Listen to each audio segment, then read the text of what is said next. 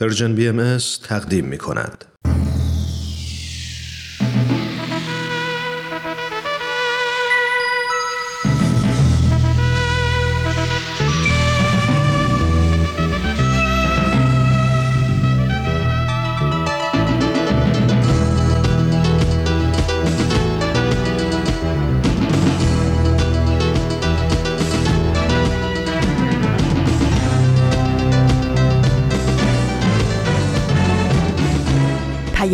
دوست.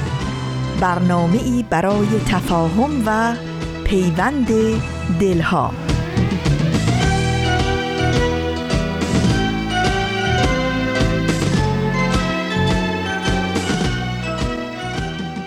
بال فرشتگان سحر را شکستند. خورشید را گرفته به زنجیر بستند. اما تو هیچگاه نپرسیده ای که مرد خورشید را چگونه به زنجیر می‌کشند؟ گاهی چنان در این شب تب کرده عبوس پای زمان به غیر فرو می رود که مرد اندیشه می کند شب را گذار نیست.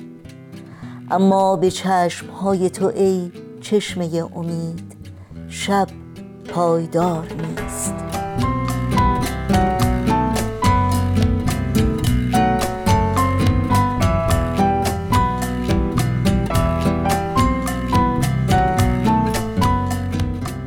درود بی پایان ما به شما شنوندگان عزیز رادیو پیام دوست.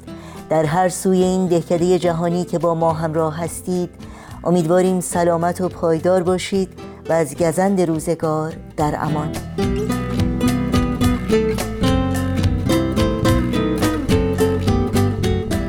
با سرودهی متین و پرمعنا از هوشنگ ابتهاج سایه پیام دوست امروز دوشنبه 17 مرداد ماه از تابستان 1401 خورشیدی برابر با هشتم ماه اوت از سال 2022 میلادی رو آغاز کردیم و برنامه های این روزها دوازده فانوس و اکسیر معرفت بخش هستند که در طی ساعت پیش رو تقدیم شما می کنیم.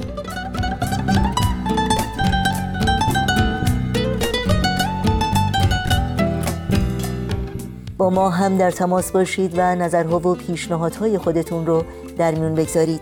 ایمیل آدرس ما هست info at persianbms.org شماره تلفن ما 001 703 671 828 828 و شماره واتساپ ما هست 001 240 560 24 14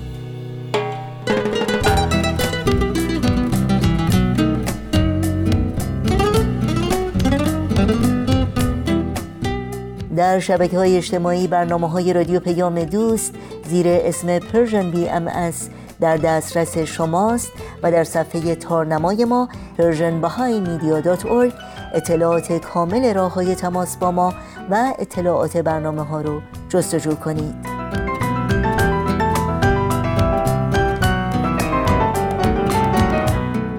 ضمنا برای دریافت خبرنامه سرویس رسانه فارسی بهایی در صفحه نخست همین وبسایت در قسمت ثبت نام در خبرنامه ایمیل آدرس خودتون رو وارد بکنید تا اول هر ماه در جریان تازه ترین برنامه ها و فعالیت های این رسانه قرار بگیرید.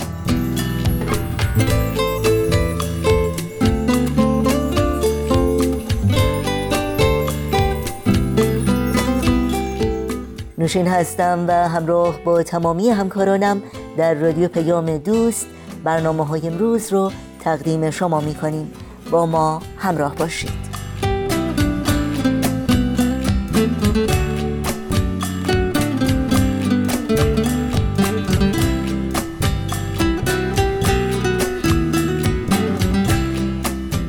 و ما روز سهشنبه هفته گذشته دویست مامور حکومت ایران شش خانه و 20 هکتار زمین متعلق به باهایان روستای روشنکوه در استان مازندران را تصرف کردند. در بیانیه جامعه جهانی باهایی می‌خوانیم که ماموران حکومتی در طی این عملیات از اسپری فلفل و شلیک برای پراکنده کردن مردم استفاده کردند. در روزهای اخیر فیلم های کوتاه از تخریب این خانه ها در شبکه های اجتماعی و سایت های خبری منتشر شده.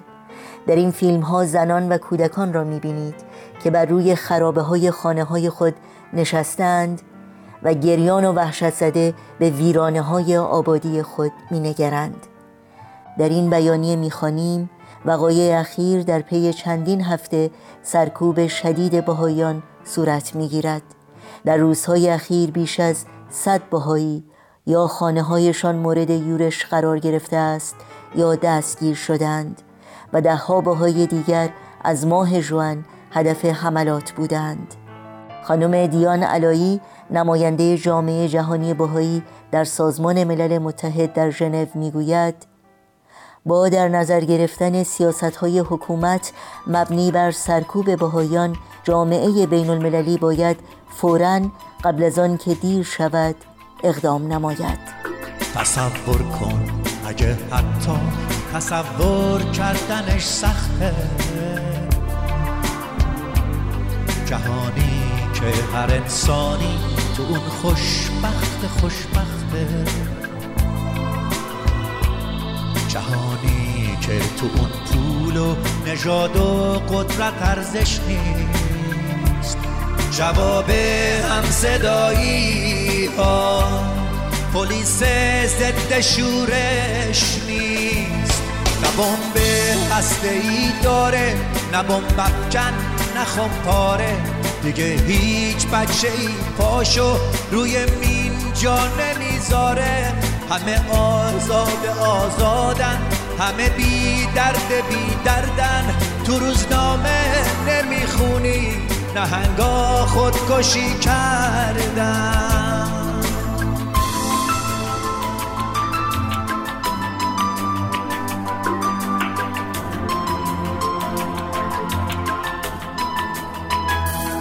جهانی رو تصور کن بدون نفرت و بارود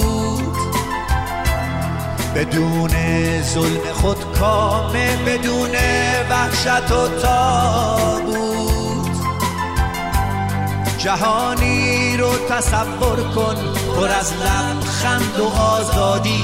لبا لب از گل و بوسه پر از تکرار آبادی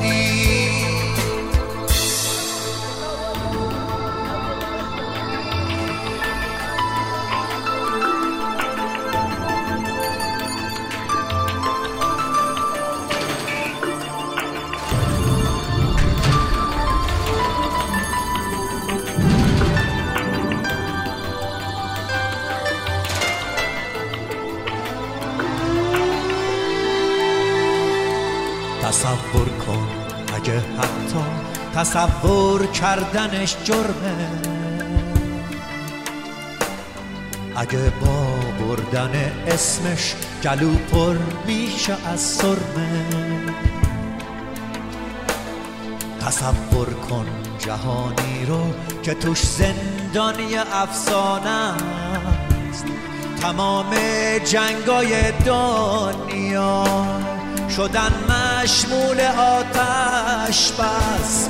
کسی آقای عالم نیست. برابر با همان مردم دیگه سهم هر انسانه.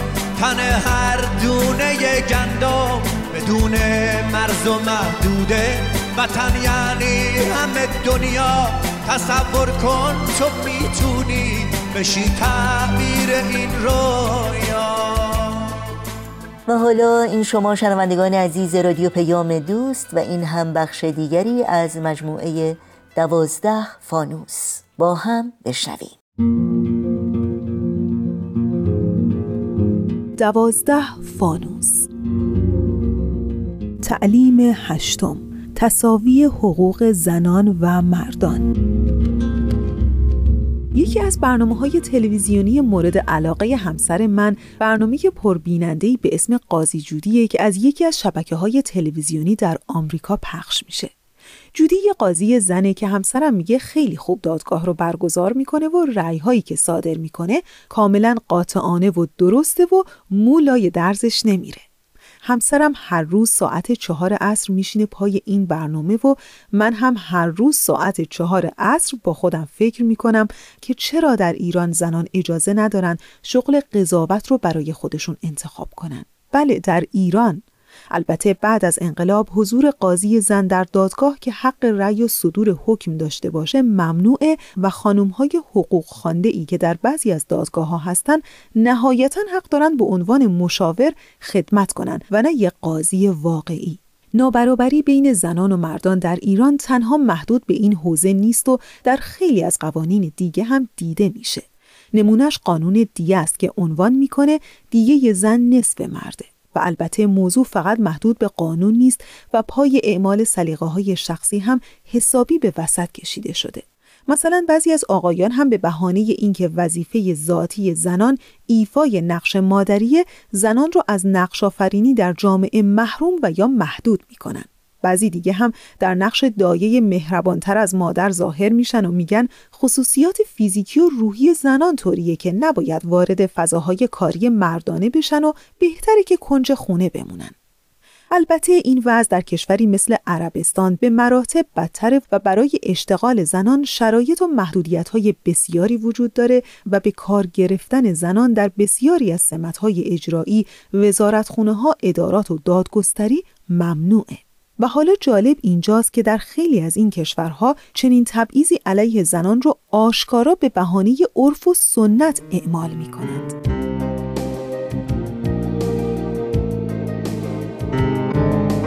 رویا کاشفی مدافع حقوق بشر و سرپرست کمیته حقوق بشر انجمن پژوهشگران ایران در این رابطه تاکید می‌کنه که در قوانین بین المللی مدرن و در تمام کنوانسیون هایی که امروز کشورها پایبند اون هستند. اساس این که حقوق زن و مرد با هم برابر باید باشه وجود داره. و به خصوص در اونجایی که مشخصا در رابطه با وضعیت زنان در دنیا بهش پرداخته میشه مثل مثلا سدو کنوانسیون رفع تبعیض از زنان و یا اونجایی که بحث نه به خشونت گفته میشه خیلی مشخص آمده که امروزه هیچ گونه خشونتی در هیچ مقیاسی قابل قبول نیست اگر به بهانه عرف و سنت و مذهب و عادت اجتماعی باشه. و ما متاسفانه می‌بینیم که کشورهایی استفاده از خشونت رو یا عدم برابری رو به بهانه سنت و تعالیم مذهبی مطرح می‌کنند. و این اصلا درست نیست و قابل قبول نیست و دنیا هم نمیپذیره و همینطور که می‌بینیم در مجامع بین المللی وقتی به این بهانه مطرح میشه همیشه محکوم شده و حال این تبعیض و عدم برابری آشکار جنسیتی در یک جامعه حالا به هر بهانه‌ای که می‌خواد باشه واقعا نشونه چیه؟ رویا کاشفی در پاسخ به این سوال سراحتا ذکر می‌کنه تبعیض و عدم برابری به نظر من دو عامل اصلی خشونت و ظلم در دنیای امروز ما هستند. هر گونه تبعیض یا عدم برابری به گروهی حق برتری میده و اونها هم برای حفظ حق خودشون حتی رفتار و قوانینی ما دیدیم در طول قرنها به وجود آوردند که یواش یواش تبدیل به سنت و عادت و حتی عرف اجتماعی میشه. البته خوشبختانه در این عصر مدرنی که ما درش هستیم با بالا رفتن آگاهی با آموزش و با امکان گسترده‌ای که اینترنت برای ما به وجود آورده و رشد فکری که ما داشتیم حرکت به سوی برابری و نپذیرفتن ظلم و خشونت به بهانه سنت و فرهنگ که ما می‌بینیم مرتب مطرح میشه جریان غیرقابل انکار و برگشت ناپذیری شده. در ادامه رویا کاشفی مثالی رو در خصوص اینکه چرا خشونت می‌تونه تبدیل به عادت، سنت و یا حتی عرف اجتماعی بشه مطرح می‌کنه. اگر به عنوان مثال بگم که چرا خشونت می‌تونه به عنوان سنت و عادت و حتی عرف اجتماعی باشه تحقیقات بسیاری شده در رابطه با این موضوع و خشونت خانگی. و بارها در تحقیقات ما دیدیم که مثلا زنی که خودش مورد خشونت در خانواده بوده و بعد پسری داره که زن گرفته خودش یکی از کسانی هستش که عامل خشونت علیه عروسش میشه. یعنی چون خودش کتک رو خورده یا خودش علیهش ظلم شده این رو در عروسش میپذیره و کمک نمی‌کنه. و همینطور اگر که دخترش در ازدواجی هستش که مورد خشونت هست شاید بهش بگه که خب بابای تو هم من رو می‌زد تحمل کن. متاسفانه ما می‌بینیم که در بعضی قسمت های دنیا به این ترتیب شده ولی خب همینطور که گفتم با بالا رفتن آگاهی و رشد فکری که به وجود آمده اینها داره یواش یواش عوض میشه و اون زن اون مادر می‌فهمه که کتک خوردن جزئی از زندگی زناشویی نیست. می‌تونه بدون این خشونت زندگی داشته باشه.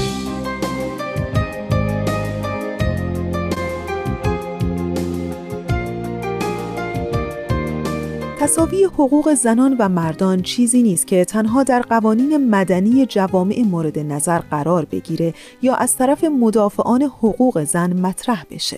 فرح دوستار جامعه شناس معلف و کارشناس امور سیاسی به طرح چنین حقوق مساوی در لایحه جهانی حقوق بشر تاکید داره. اون چه که ما به طور نمونه در لایحه جهانی حقوق بشر به عنوان حقوق اولیه انسان ها تعیین کردیم باید هم شامل زنان باشه و هم شامل مردان. یعنی در اون زمینه وقتی که از انسان صحبت میشه حقوق مساوی براش قائل باشیم بدون توجه به جنسیت او. سازمان ملل متحد هم برابری جنسیتی رو اولین حق انسانی می‌دونه. به این معنا که زن و مرد حقوق و وظایف یکسان دارند و همه باید از فرصتهای مساوی در جامعه برخوردار باشند.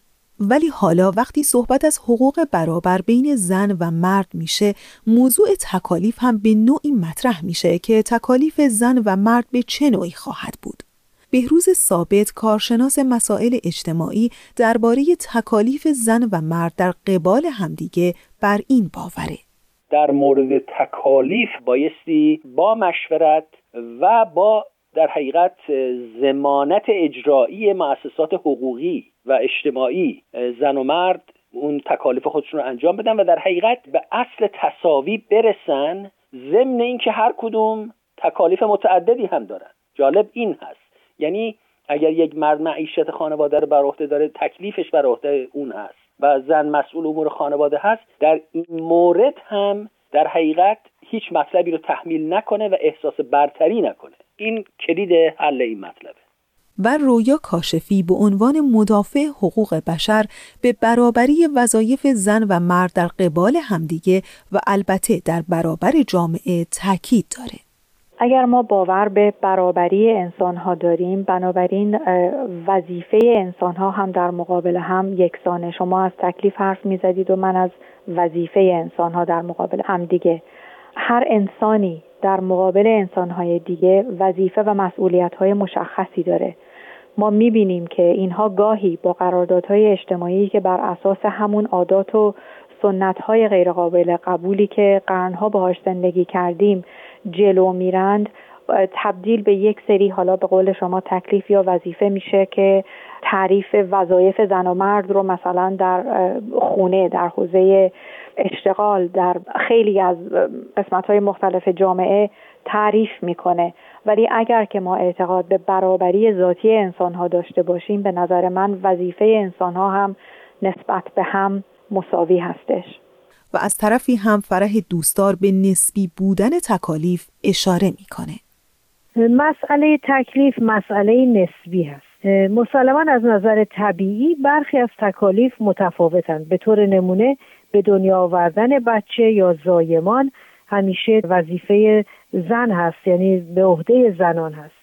ولی در سایر موارد باید در جامعه و در هر خانواده بستگی به مقتضیات اجتماعی و موقعیت اون خانواده در مورد تقسیم تکالیف گفتگو و صحبت بشه و به توافق برسه.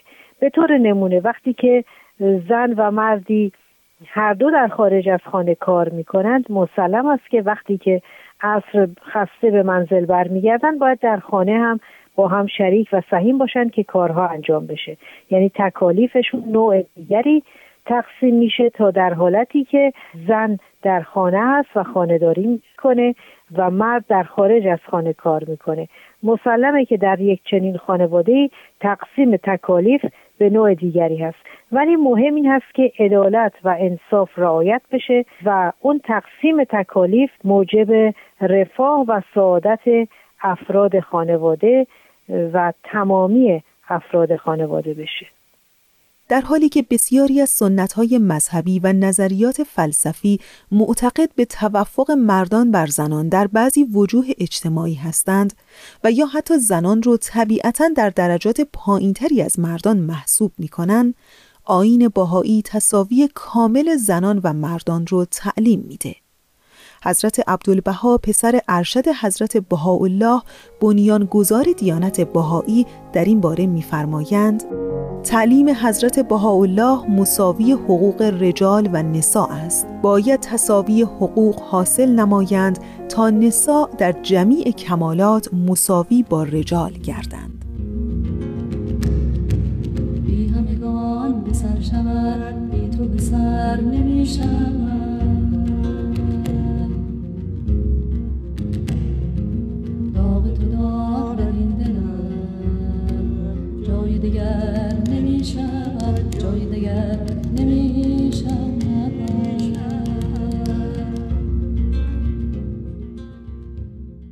برنامه دیگری رو از مجموعه دوازده فانوس شنیدید که امیدوارم لذت بردید.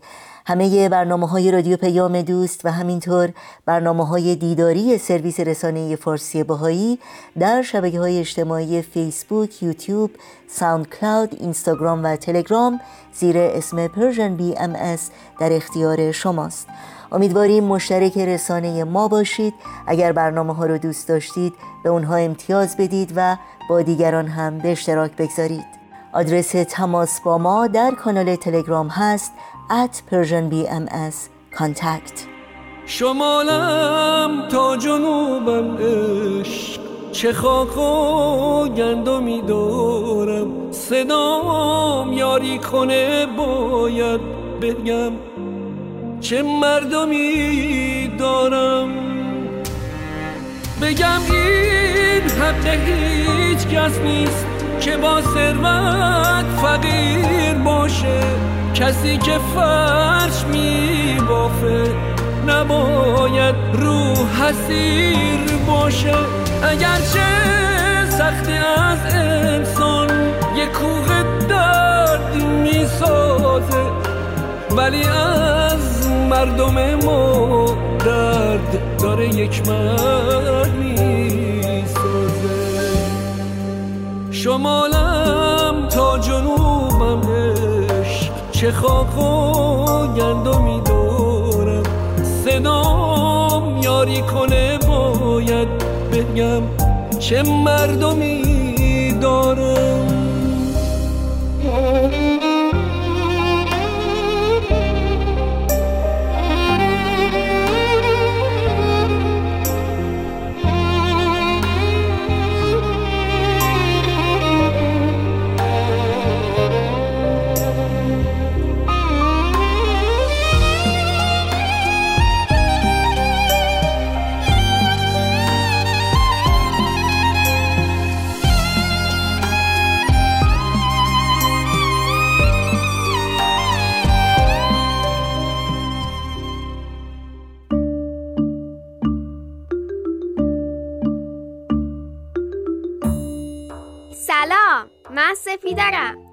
ازتون دعوت می‌کنم که پنجشنبه ها به صدای من و مامان و یه دوست خیلی عجیب و جالبم گوش کنید.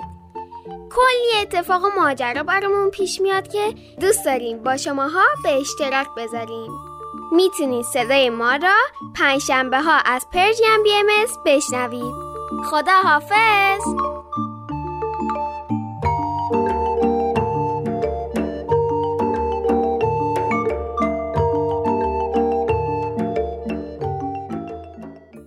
وقت اون رسیده که با سهیل کمالی و برنامه این هفته اکسیر معرفت همراه بشیم.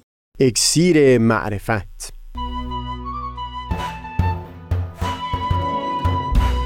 مروری بر مزامین کتاب ایقان این گفتار تار و پود زندگی پیچیدگی مفهوم اف از تا همامه ازلی در شور و تغنیست گوش قلب را از سروش او بی بهره مکن.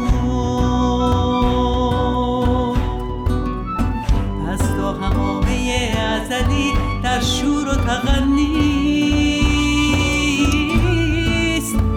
گوش قلب را از سروش او بی بهره مکن. گوش قلب را از سروش او بی بهره مکن.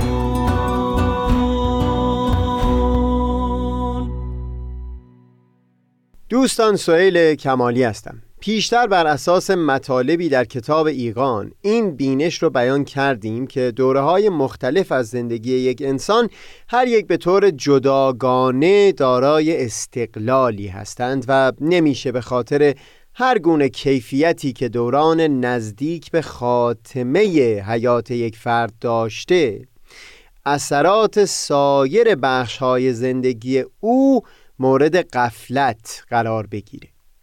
بعدتر بر همین اساس به این نکته اشاره کردیم که اون اثر و نتیجه و طبعاتی که از کنشهای ما در این عالم پدید اومده این ماندگار خواهد بود و همین هم هست که اون شخصیتی که در هر دوره داشتیم محو شدنی نیست.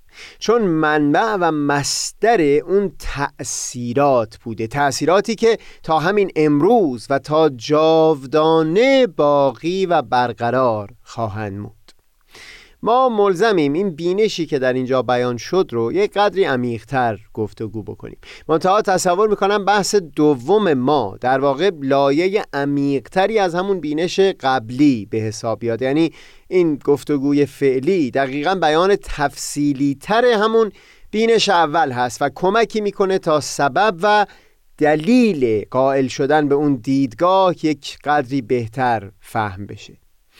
خلاصه کلام توضیح حضرت عبدالبها فرزند شارع آین بهایی و مبین آثار ایشون هست که هر اون چیزی که در این عالم به وجود آمد هر اون چیزی که قدم به عالم هستی گذاشت دیگه نابود شدن برای اون هرگز معنایی نخواهد داشت. نهایتا این هست که از صورتی به صورتی دیگر تبدیل بشه و به عنوان مثال ما وقتی از نابودی یک درخت یا هر شیء دیگری صحبت می کنیم در واقع مقصودمون همین تغییر و تبدیل او هست از این صورتی که ما می شناختیم به صورت دیگری مثل خاک یا سایر اجزای تشکیل دهندش. تأکید ما در اینجا بر افعال آدمی هست و مقصودم از تعبیر افعال. گفتار، کردار و اندیشه است. اما چون نمی‌خوام این ستا رو دم به دم تکرار بکنم سعی می‌کنم از تعبیر افعال، اعمال یا کنش های یک انسان استفاده ببرم.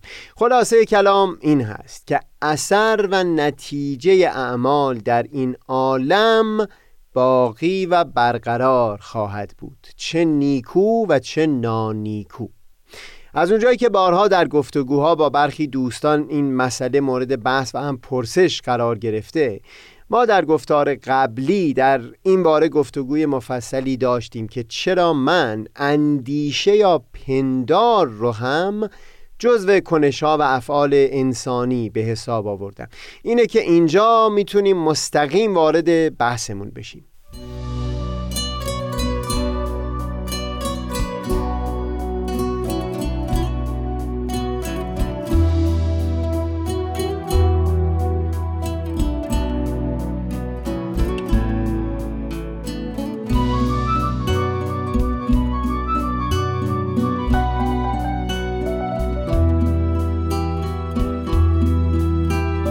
بیان کردیم کار نیکو یا نانیکویی که از یکی ظاهر میشه. این همه اثرش در عالم باقی خواهد موند.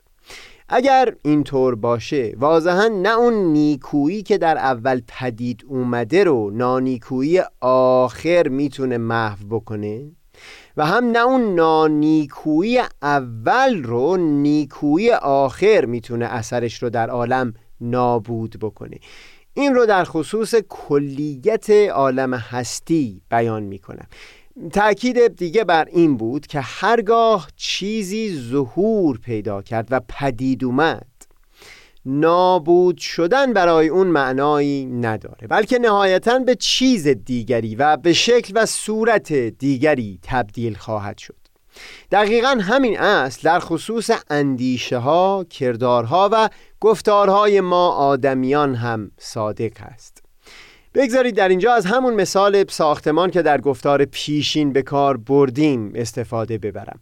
ممکنه که ساختمان بسیار بلندی رو بنا بکنیم و بعد از چندی همون ساختمان رو با بلدوزر به کلی نابود بکنیم. جوری که جای او بر روی زمین به کلی صاف و مسطح بشه. طوری که انگار از روز اول بنا نشده بود. تا اونجایی که به صورت جزئی مربوط به خود اون ساختمان میشه این نابود شدن و محو شدن کاملا قطعی و واضح است. یعنی گویا که به حقیقت همچون ساختمانی از روز اول بنا نشده بود. همه چیز محو و نابود شده. این در حد جزء یعنی در خصوص این ساختمان کاملا صادق هست. منتها همونطور که بیان کردیم این محو و نابود شدن فقط و فقط از دریچه دید این ساختمان و تا حدی که مربوط میشه به این جزء کوچک در هستی صادق عذاب در میاد. وگرنه از دید کلنگر و دریچه همه عالم هستی اگر بنگریم به هیچ وجه محو شدنی در کار نبوده.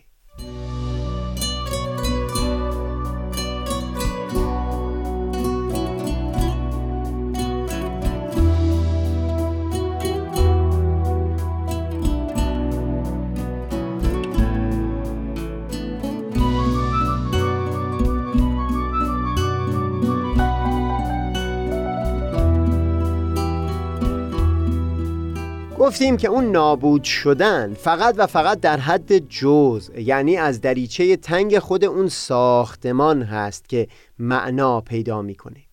این در حالی هست که اثراتی که در کل عالم هستی از ساخته شدن این ساختمان و هم اثراتی که بعدتر با ویران کردن اون در همه عالم هستی به وجود اومده اینها به هیچ وجه محو شدنی نیستند تمام اون انرژی که صرف ساختن اون شد. سوختی که در ماشینالاتی که در ساختن اون نقش داشتند به مصرف رسید. دودی که به هوا اضافه شد. اون مقدار نیرویی که از بازوی دهها انسان صرف این کار شد و هم اثری که طبعا بر حالت جسمی اونها و فرسودگی اونها گذاشت. و بسیاری تغییرهای مشابه دیگه که باز هنگام خراب کردن اون ساختمان در همین عالم گذاشته شد. اینها همه در عالم باقی خواهند ماند و از عالم محو شدنی نیستند. نه اون آلودگی که موقع ساختن و ویران کردنش پدید اومد از عالم محو شدنی هست و هم نه بنزین و گازوئیلی که هنگام ساختنش یا ویران کردن اون ساختمان مصرف شد بدون صرف کردن انرژی فراوان در این عالم به وجود میاد. منظور من کاملا شفاف است. هر اون چیزی که پدید میاد به صورت جزئی ای میشه اون رو به کلی نیست و نابود کرد. منتها وقتی از دریچه کل نگاه بکنید می‌بینید که ابدا آثار اون محو نشده و در واقع میشه گفت که هر چیزی که به عالم هستی اضافه شد دیگه نابود شدنی نیست. نهایتا این هست که به صورتهای دیگری در کل این عالم هستی تبدیل خواهد شد. همین در خصوص گفتار و کردار و هم اندیشه آدمی صادق هست.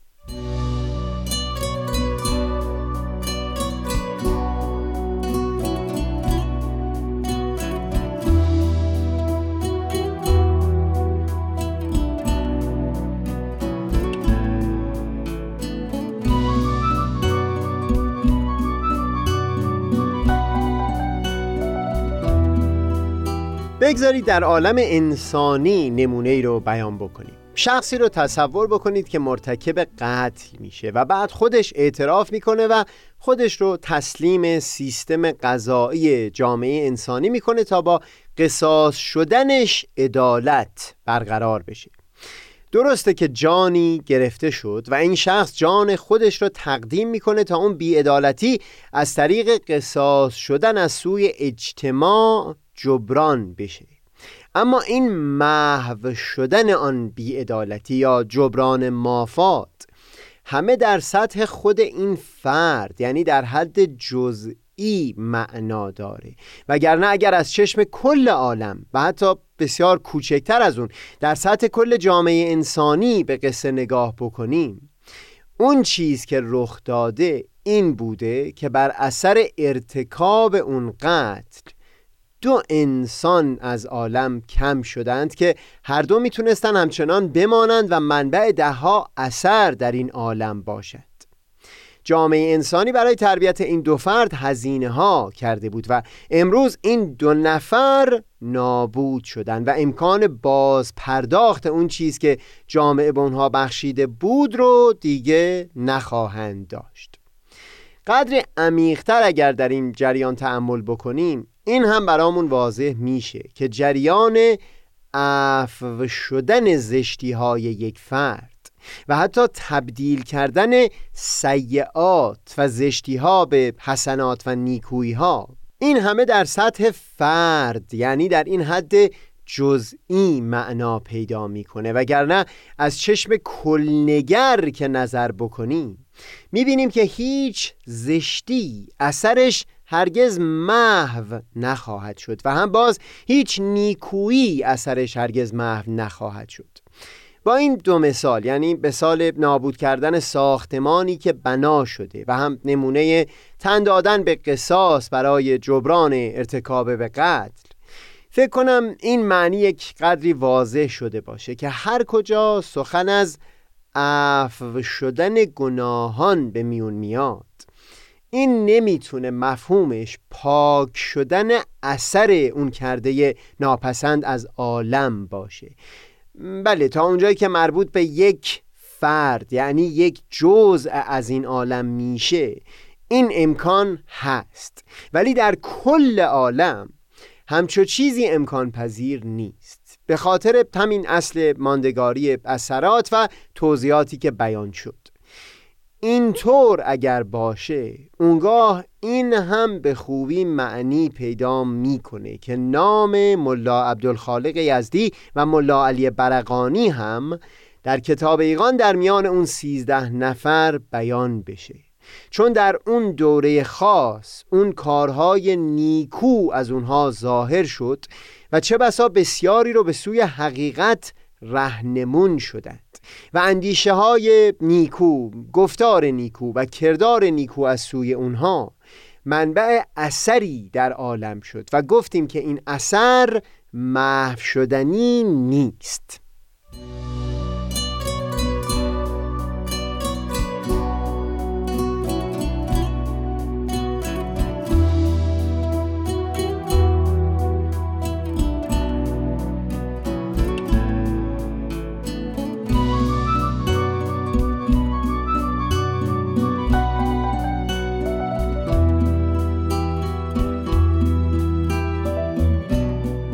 بعد نیست اینجا یک نکته ای رو تاکید بکنیم تا مبادا دیدگاهی که در اینجا بیان شد مورد سوء تعبیر قرار بگیره. در طول تاریخ اندیشه بشری بودند فلسفه هایی که بیان می‌کردند آدمی اگر مرتکب یک خطای اخلاقی شد. معناش اون هست که دیگه هرگز برای او امکان این نیست که به اون درجه مطلوب از کمال نائل بشه چون اثر اون خطای اخلاقی هرگز از وجود او پاک شدنی نیست. با توجه به طبیعتی که آدمی داره پیداست یک همچو دیدگاه سخت گیرانه ای چطور می‌تونه یأس و نومیدی رو در دل آدمی پدید بیاره؟ اتفاقا دیدگاه اولی که مورد گفتگوی ما بود تأکیدش بر این بود که استقلالی هست برای شخصیت های مختلف یک انسان در دوره های گوناگون زندگی. و لذا امکان بنای یک شخصیت نو هست. اما این را هم بیان کردیم که معنای این اون نیست که اثراتی که از اون شخصیت قبلی در عالم پدید اومده محو خواهد شد.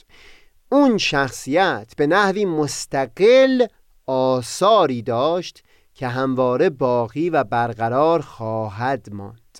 در واقع این بینش که بیان شد از یک سو امیدواری رو در دل بزرگ می‌کنه چون این رو بیان می‌کنه که در هر دوره ای می توان شخصیتی مستقل رو در خیشتن پرورد که غیر از اون دیگری هست. ولی از سوی هم یک احتیاط شدیدی رو در دل آدمی بزرگ می‌کنه که نمی‌توان پنداشت که اثر این کردار و گفتار و پنداری که در این دوره از زندگی ظاهر شده هرگز محو خواهد شد. لذا فرد ملزم خواهد بود تا تصمیم ها در زندگی خودش رو بر اساس این هوشیاری عمیق بگیره که اثر اون در هستی برای همیشه باقی و برقرار خواهد بود.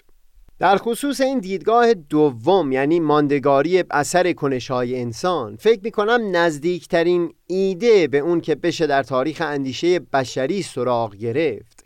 همون بینش فیلسوف آلمانی فردریک نیچه هست در ایده بازگشت ابدی ابر انسان.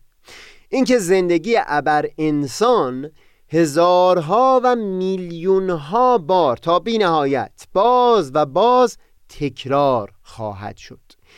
در نظر مفسرین اندیشه او معناش همین بود که آن گونه زندگی بکن و آن گونه در لحظه به لحظه گام بردار و تصمیم بگیر که اگر به تو گفته می‌شد بنا هست همین زندگی که الان کردی تماما صدها و هزاران هزار بار دیگه تکرار بشه باز هم همین تصمیمی رو می‌گرفتی و اقدام به همین عملی می‌کردی که الان کردی.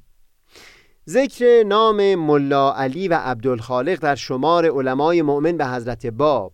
از یک سو همین هوشیاری تکان دهنده رو در دل پدید می آورد که اثر اعمال آدمی چه نیک و چه بد. در هر برهه زندگانی به گونه ای هست که بایستی اون رو تا ابد ماندگار به حساب آورد. اما از اون سو این دیدگاه خوشبینانه را هم در دل و ذهن پدید می آورد که به خاطر استقلال شخصیت های گوناگون آدمی در دوره های مختلف همواره میشه یک خود کاملا جدید و بدی رو از نو بنا گذاشت. منم آفتاب بینش و دریای دانش. منم آفتاب بینش و دریای دانش.